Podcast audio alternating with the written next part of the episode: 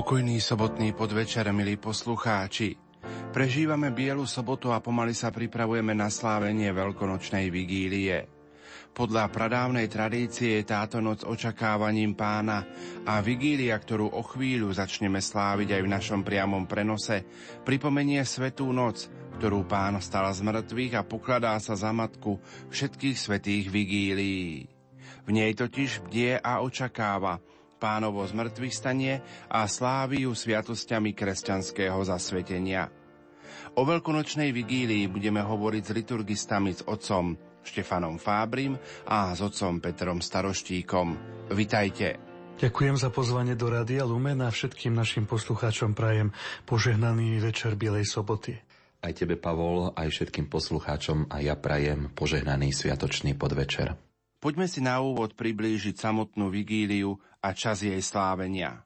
Podľa starodávneho zvyku, ktorý vychádza zo židovského, respektíve orientálneho počítania času, začína sa nový deň už po západe slnka predošlého dňa. Oslava význačných sviatkov a udalostí sa takto začínala už v predvečer príslušného sviatku, tzv. vigíliou. Preto sa oslava Kristovho vzkriesenia začína podľa nášho počítania už večer na Bielu sobotu alebo v noci, presne tak ako aj ostatné slávnosti počas celého liturgického roka. A keďže je slávenie Veľkej noci najdôležitejšie v celom liturgickom roku, Veľkonočná vigília sa nazýva aj vigíliou všetkých vigílií, podobne ako Veľkonočná nedeľa nedeľou všetkých nediel. Obrady veľkonočnej vigílie sa z počiatku a ešte aj na konci 4. storočia slávili tak, že zaberali celú noc. Končili sa až spoločným stolovaním nad ránom na svitaní, keď sa noc rozjasnila s mŕtvych vstaním nášho pána. Keďže teda toto liturgické slávenie preklenulo celú noc zo soboty večera do nedele rána. Veľkonočná nedeľa v podstate z počiatku ani nemala vlastnú liturgiu, pretože toto slávenie sa počítalo tak do soboty večera, ako do nedele rána. Teda bolo vlastne aj nedelným. Ale veľmi skoro sa objavuje prax toho, že veľkonočná vigília sa skončila už pred polnocou a preto sa postupne vyvíja aj akási opätovná, opakovaná slávnosť vzkriesenia, ktorá sa už umiestňuje do samotného dňa nedele vzkriesenia.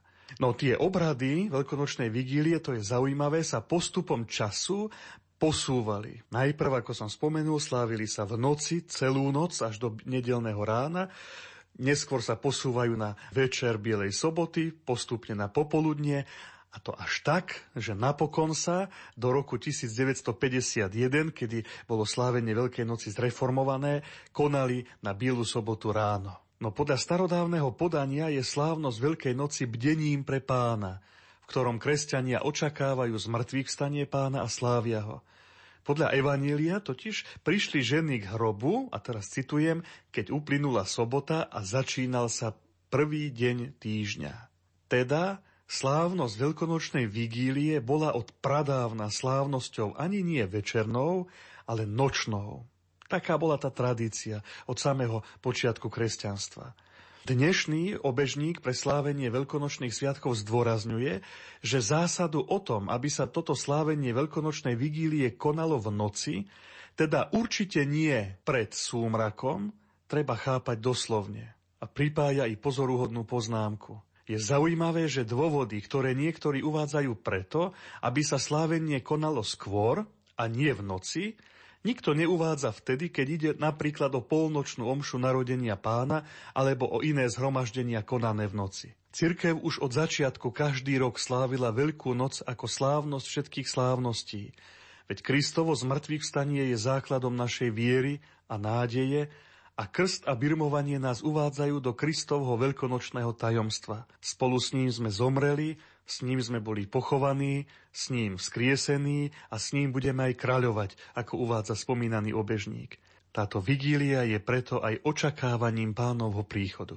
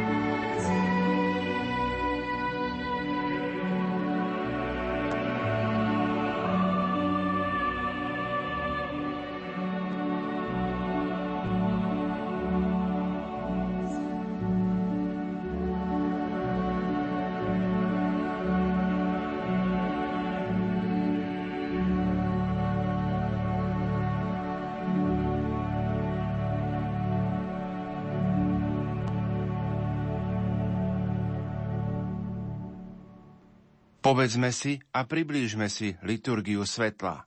Keď teda dnes ideme rozoberať a trošku sa pozrieť na liturgiu tejto veľkonočnej vigílie, môžeme povedať, že ona je veľmi bohatá a začína sa liturgiou svetla, pri ktorej je zapálený a posvetený oheň. No a on je symbolom Božieho svetla, ktoré nám dáva Boh Otec skrze Ježiša Krista. Oheň a svetlo, ktoré patria tým najstarším prírodným symbolom, naznačujú Božiu prítomnosť a silu. Oheň symbolizuje aj lásku. Lásku, ktorá horí a hreje aj uprostred tmy a chladu. Oheň je symbolom života, teda dáva teplo, svetlo, prináša potešenie a radosť, no zároveň môžeme povedať, že je aj symbolom smrti a očisty. No a toto všetko sa stretáva vo veľkonočnej symbolike. Život a smrť, láska je očistenie. Potom tu máme veľkonočnú sviecu, ktorá sa volá Paškál a ona je symbolom zmrtvých stáleho Krista. Z pôvodných dvoch veľkých sviec sa vyvinula jedna, ktorej veľkú pozornosť venuje galikánska liturgia. Symbol paškálu, najprv môžeme povedať e, pôvod tohto názvu. Paškál pochádza z latinského paschále, teda veľkonočný, veľkonočná. Teda je to veľkonočná svieca. Svieca, ktorá je znamením skrieseného Krista, toho pravého svetla, ktoré osvecuje každého človeka, ako nám to pripomína svätý Jan na začiatku svojho evanielia. No a paškál sa zapaľuje od požehnaného ohňa na začiatku celej tejto liturgie vigílie. Do tejto sviece sa potom vrýva kríž, takisto letopočet, tentokrát je to rok 2015 a tiež grécke písmena alfa a omega. Alfa nad kríž a omega pod kríž. Potom sa hovorí, Kristus je ten istý včera i dnes. On je počiatok a koniec. Alfa a omega pán času i väčšnosti. Jemu patrí sláva i moc po všetky veky vekov. A kňaz vlastne popri tom, že hovorí tieto slova modlitby, tak e, zároveň akoby vrýva tieto znaky do sviece. Potom 5 kadidlových zrn vsadených do sviece znamená 5 Ježišových rán. A tie, keď sa vsádzajú teda do toho znaku kríža na svieci, tak nám chcú tieto Kristove rany pripomínať.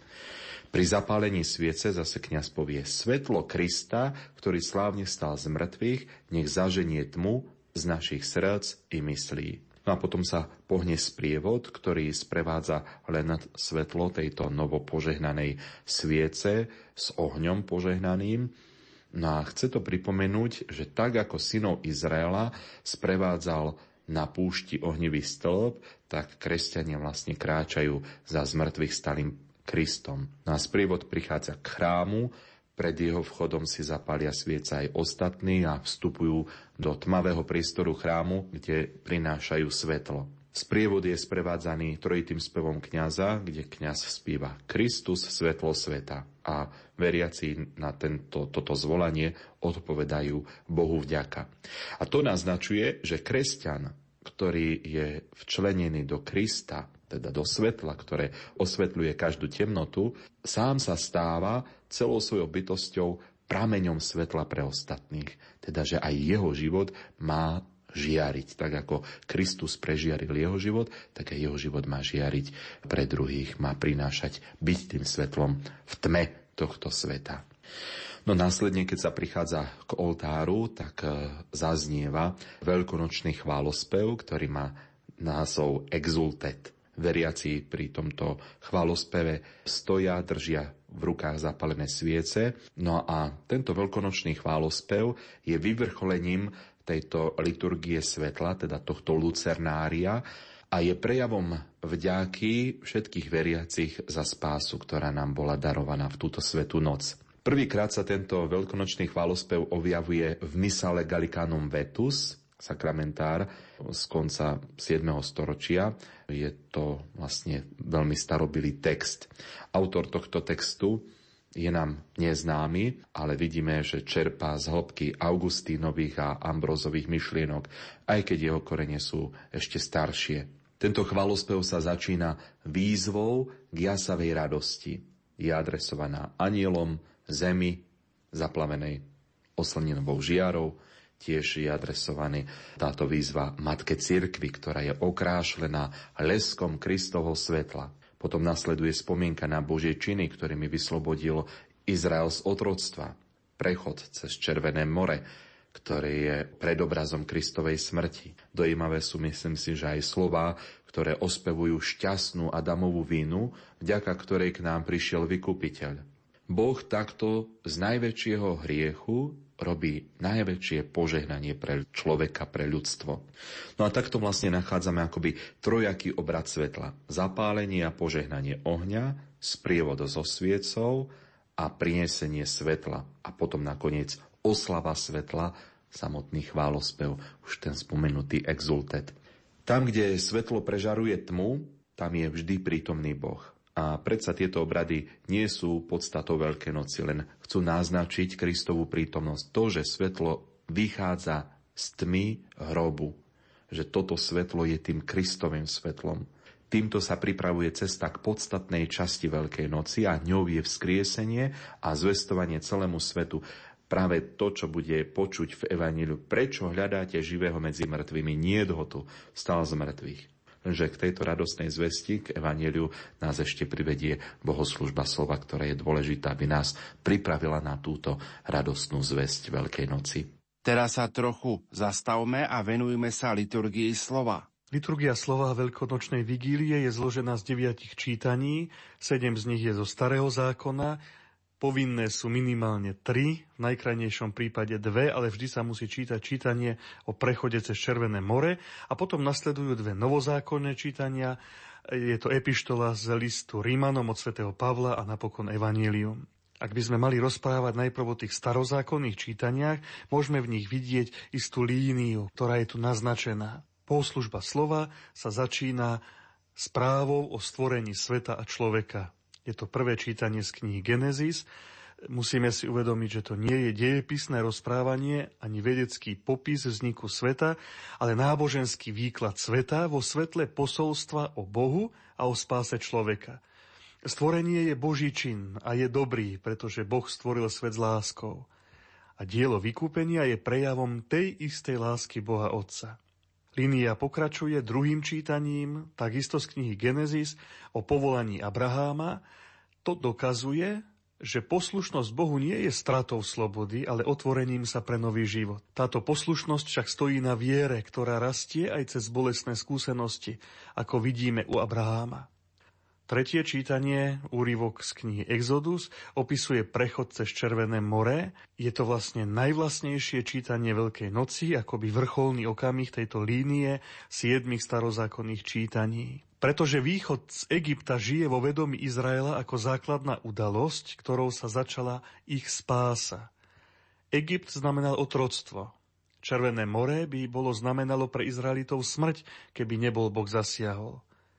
Apoštol Pavol nazýva prechod cez Červené more krstom, predobrazom krstu, ktorom sme spolu s Kristom zomreli a vstali z mŕtvych.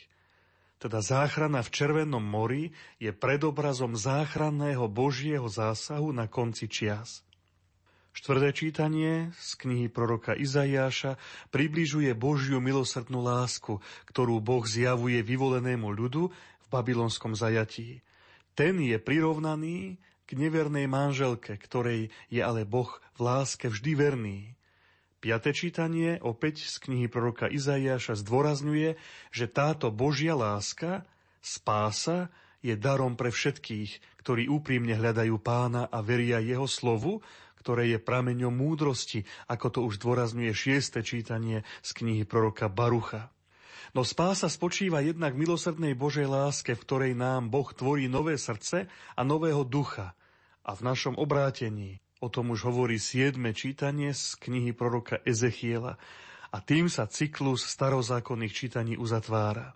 Pápež Benedikt XVI na veľkonočnú vigíliu v roku 2011 pripomenul, že v liturgickej tradícii všetky tieto čítania boli nazývané proroctvami – aj vtedy, keď nie sú priamo predpovediami budúcich udalostí, predsa len majú prorocký charakter a ukazujú nám vnútornú podstatu a smerovanie dejín. Robia to spôsobom, skrze ktorý sa stvorenie a dejiny stávajú priehľadnými, aby sa ukázalo to podstatné. Tak nás berú za ruku a vedú nás ku Kristovi, teda ukazujú nám skutočné svetlo, uzatvára pápež Benedikt XVI. Po poslednom čítaní zo Starého zákona sa zažnú sviece na oltári a kňaz zaintonuje slávnostné glória, sláva Bohu na výsostiach a počas spevu opäť zaznie orgán a rozozvučia sa zvony. Je to krásny, taký emocionálne silný zážitok celého slávenia veľkonočnej vigílie. Po epištole, po tom novozákonnom čítaní z listu Rímanom, v ktorom svätý Pavol zdôrazňuje, že Kristus kriesený z mŕtvych už viac neumiera, zase všetci vstaneme a nasleduje slávnostné Aleluja, ktoré znova zaznie po vážnych tónoch pôstneho obdobia. Prvé Aleluja veľkonočnej noci je tajomstvom a ako všetky tajomstvá je nevypovedateľné. Je to svadobná pieseň veľkonočnej noci, ktorá sa pomaly rozjasňuje dňom vzkriesenia. Okrajom môžem vysvetliť, že slovo aleluja alebo haleluja pochádza z hebrejského výrazu halelujách, ktorý znamená chválte pána. Okrem imperatívu slovesa hilel chváliť, obsahuje tento výraz aj skrátenú podobu Božieho mena, to je to jách. Tento výraz sa najviac objavuje v starozákonných žalmoch a kresťanská liturgia ho prevzala podobne ako iné výrazy, napríklad Amen alebo Sabaot a niektoré ďalšie.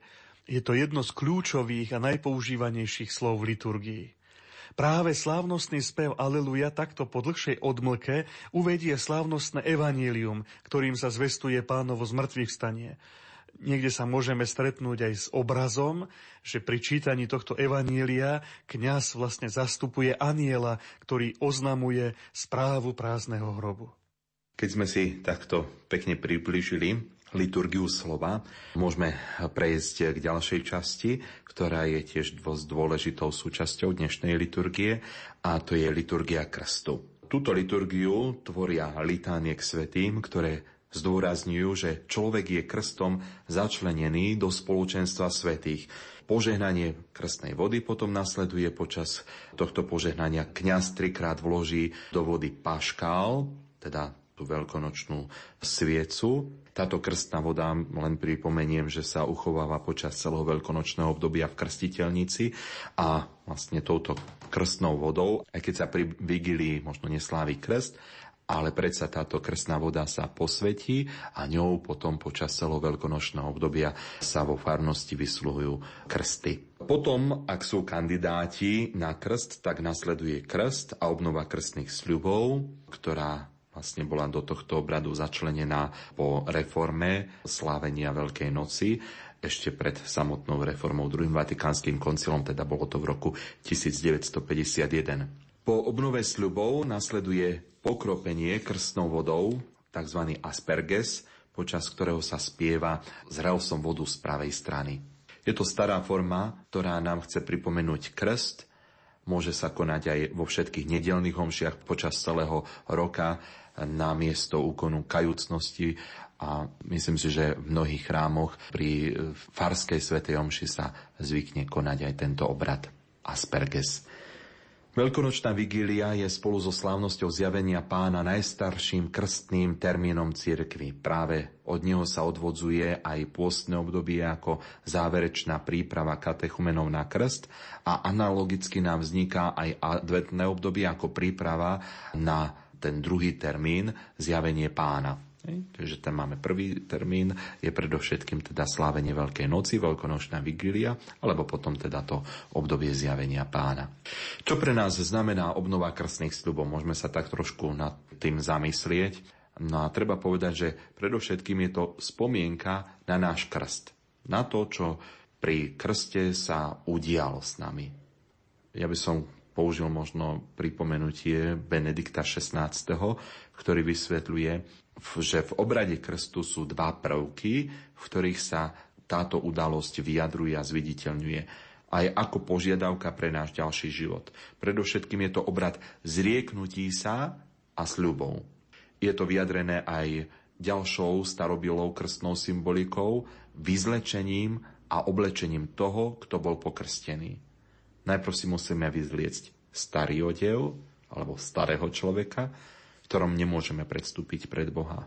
Aký je odev, ktorý máme odložiť, aký prísľub vyslovujeme, vychádza najavo pri prečítaní 5. kapitoly listu Galatianom, kde Pavol hovorí o skutkoch tela, čo je výraz, ktorý označuje starý odev, ktorý je treba odložiť. A Pavol popisuje takto. Smilstvo, nečistota, chlípnosť, modloslužba, čary, nepriateľstva, sváry, žiarlivosť, hnevy, zvady, rozbroje, rozkoly, závisť, opilstvo, hýrenie a im podobné. Toto je odev, ktorý odkladáme. Teda toto je odev smrti. To je ten starý človek. A nový odev, do ktorého sa obliekame, do ktorého nás oblieka Boh, Pavol nazýva ovocím ducha a opisuje ho nasledujúcimi slovami.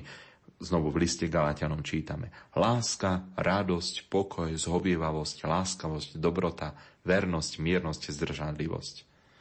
Teda obnovením krstných sľubov si na novo pripomíname to, že sa denne máme vyzliecť zo starých šiat a obliecť si nové. A to chce pripomenúť vlastne pri samotnej sviatosti krstu, hej, to nové biele rúcho, čisté rúcho, ktoré si vždy ako si chceme tým obnovením krstných sľubov aj znovu na novo obliecť. To krstné rúcho nám dáva z mŕtvych stali Kristus. Skúsme si teraz priblížiť liturgiu Eucharistie.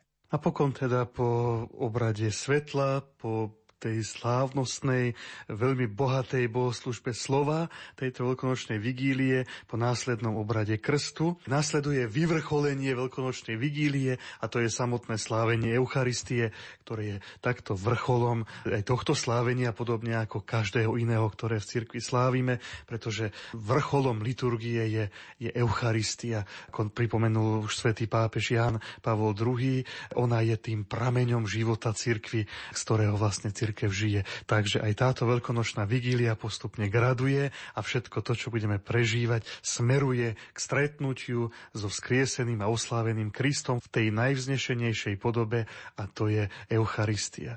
Práve na nej tento deň po prvýkrát majú účasť novo pokrstení, pretože sa odporúča, aby práve oni priniesli obetné dary. Zaujímavé je, že práve v tejto omši ako si mimoriadne silno zaznievajú slova obradu pokoja, ktoré sú dnes naozaj darom vzkrieseného Krista. Pokoj je prvý dar Ježiša po jeho vzkriesení. No a na závere eucharistickej obety veľkonočnej vigílie nasleduje procesia, ktorá sa začne pri hlavnom oltári a je oslavou Kristovho vzkriesenia. Táto je podobne ako Boží hrob zachovaná len v krajinách Strednej Európy. Môže sa konať aj v nedeľu a sú s ňou spojené úplné odpustky, samozrejme za splnenie obvyklých podmienok. Procesia sa začne obradom pri oltári, nasleduje pieseň Pán Ježiš Kristus stal z mŕtvych a samotný sprievod, obyčajne kňaz požehná z najsvetejšou sviatosťou sviatosťou mesto či obec, po príchode späť pred oltár sa celá slávnosť zakončí spevom Teba, Bože, chválime a eucharistickým požehnaním. Po ňom zvykne nasledovať mariánska antifóna Raduj sa nebies kráľovná, ktorá vlastne po prvýkrát zaznieva práve na začiatku veľkonočného obdobia po tejto vigílii. Týmto slávením veľkonočnej vigílie vlastne vrcholí celý liturgický rok je to vlastná a pôvodná oslava Kristovo zmrtvých stania, na ktorom spočíva celá naša viera, ako prizvukuje svätý Pavol, veď ak by Kristus nevstal z mŕtvych, márna je naša viera. Práve slávením Veľkonočnej nedele začíname obdobie 50 dní, ktoré nazývame veľkonočné obdobie.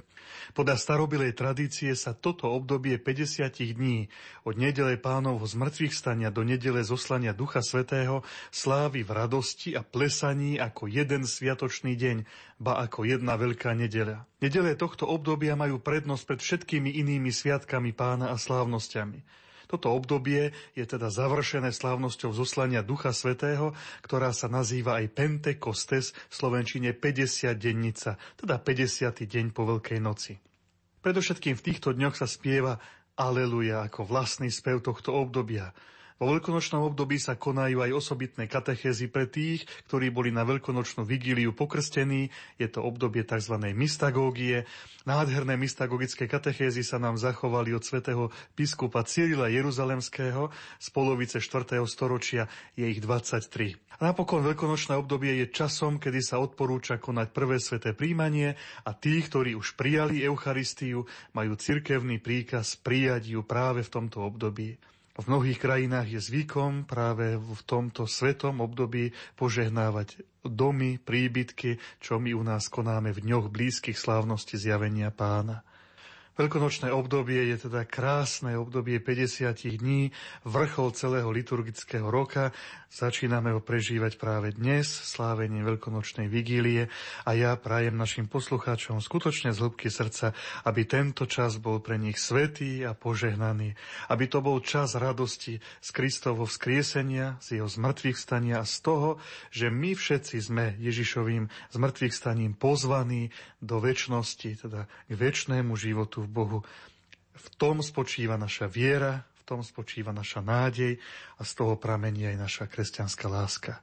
Takže môžeme zacitovať slova Benedikta XVI. Na Veľkú noc a z veľkonočnej skúsenosti kresťanov musíme však urobiť ešte ďalší krok. Sobota je 7. deň v týždni. Po šiestich dňoch, počas ktorých je človek určitým spôsobom účastný na stvoriteľskom diele Božom, je sobota dňom odpočinku. V rodiacej sa cirkvi sa však udialo čosi neslýchané. Miesto soboty, 7. dňa, nahrádza prvý deň. Ako deň liturgického zhromaždenia stáva sa dňom stretnutia s Bohom prostredníctvom Ježiša Krista, ktorý sa v prvý deň, v nedeľu, stretá so svojimi blízkymi ako skriesený po tom, čo oni našli hrob prázdny. Táto zmena je výnimočný fakt, ak vezmeme do úvahy, že sobota, 7. deň, ako deň stretnutia s Bohom, je hlboko zakorenený v starom zákone. Prvý deň, ako hovorí kniha Genesis, je dňom, kedy sa začína stvorenie. Teraz sa tento deň stal novým spôsobom dňom stvorenia. Stal sa dňom nového stvorenia – my oslavujeme prvý deň. Tým oslavujeme Boha Stvoriteľa a Jeho stvorenstvo. Áno, verím v Boha, Stvoriteľa neba i zeme. Ale oslavujeme i Boha, ktorý sa stal človekom, trpel, umrel, bol pochovaný a vstal z mŕtvych. Slávime definitívne víťazstvo Stvoriteľa a Jeho stvorenstva. Slávime tento deň ako počiatok a zároveň ako ciele nášho života.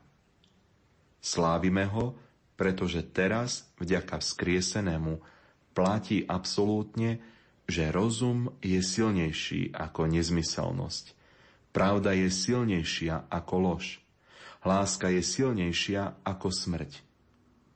Slávime prvý deň, pretože vieme, že tmavý lúč, ktorý prechádza stvorením, tu nebude na veky.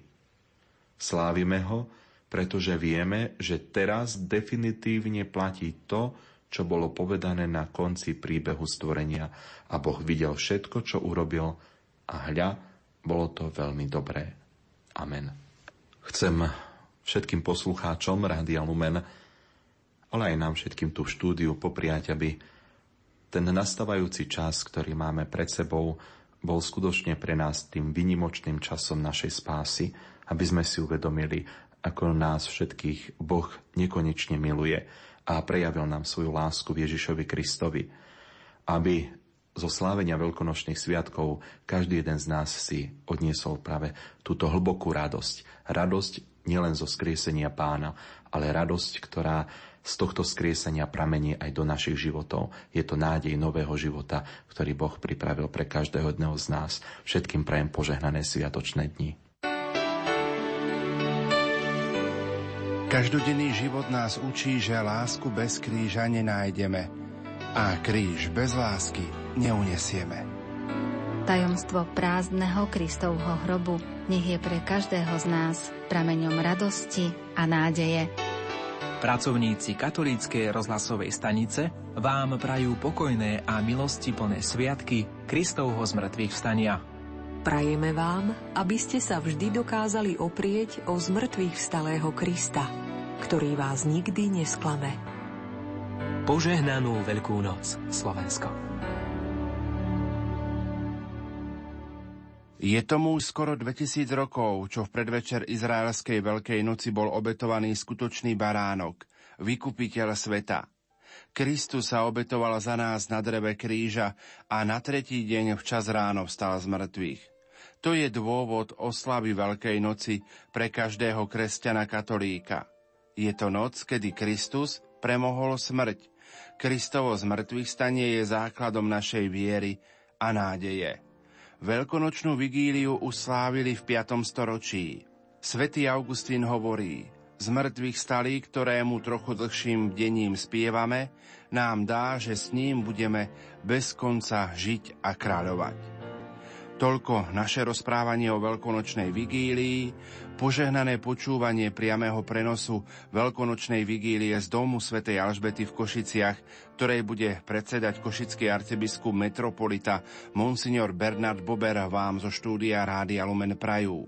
Liturgisti otec Štefan Fábry a otec Peter Staroštík a vysielací tým zložení majster zvuku Peter Ondrejka, hudobná redaktorka Diana Rauchová a moderátor Pavol Jurčaga.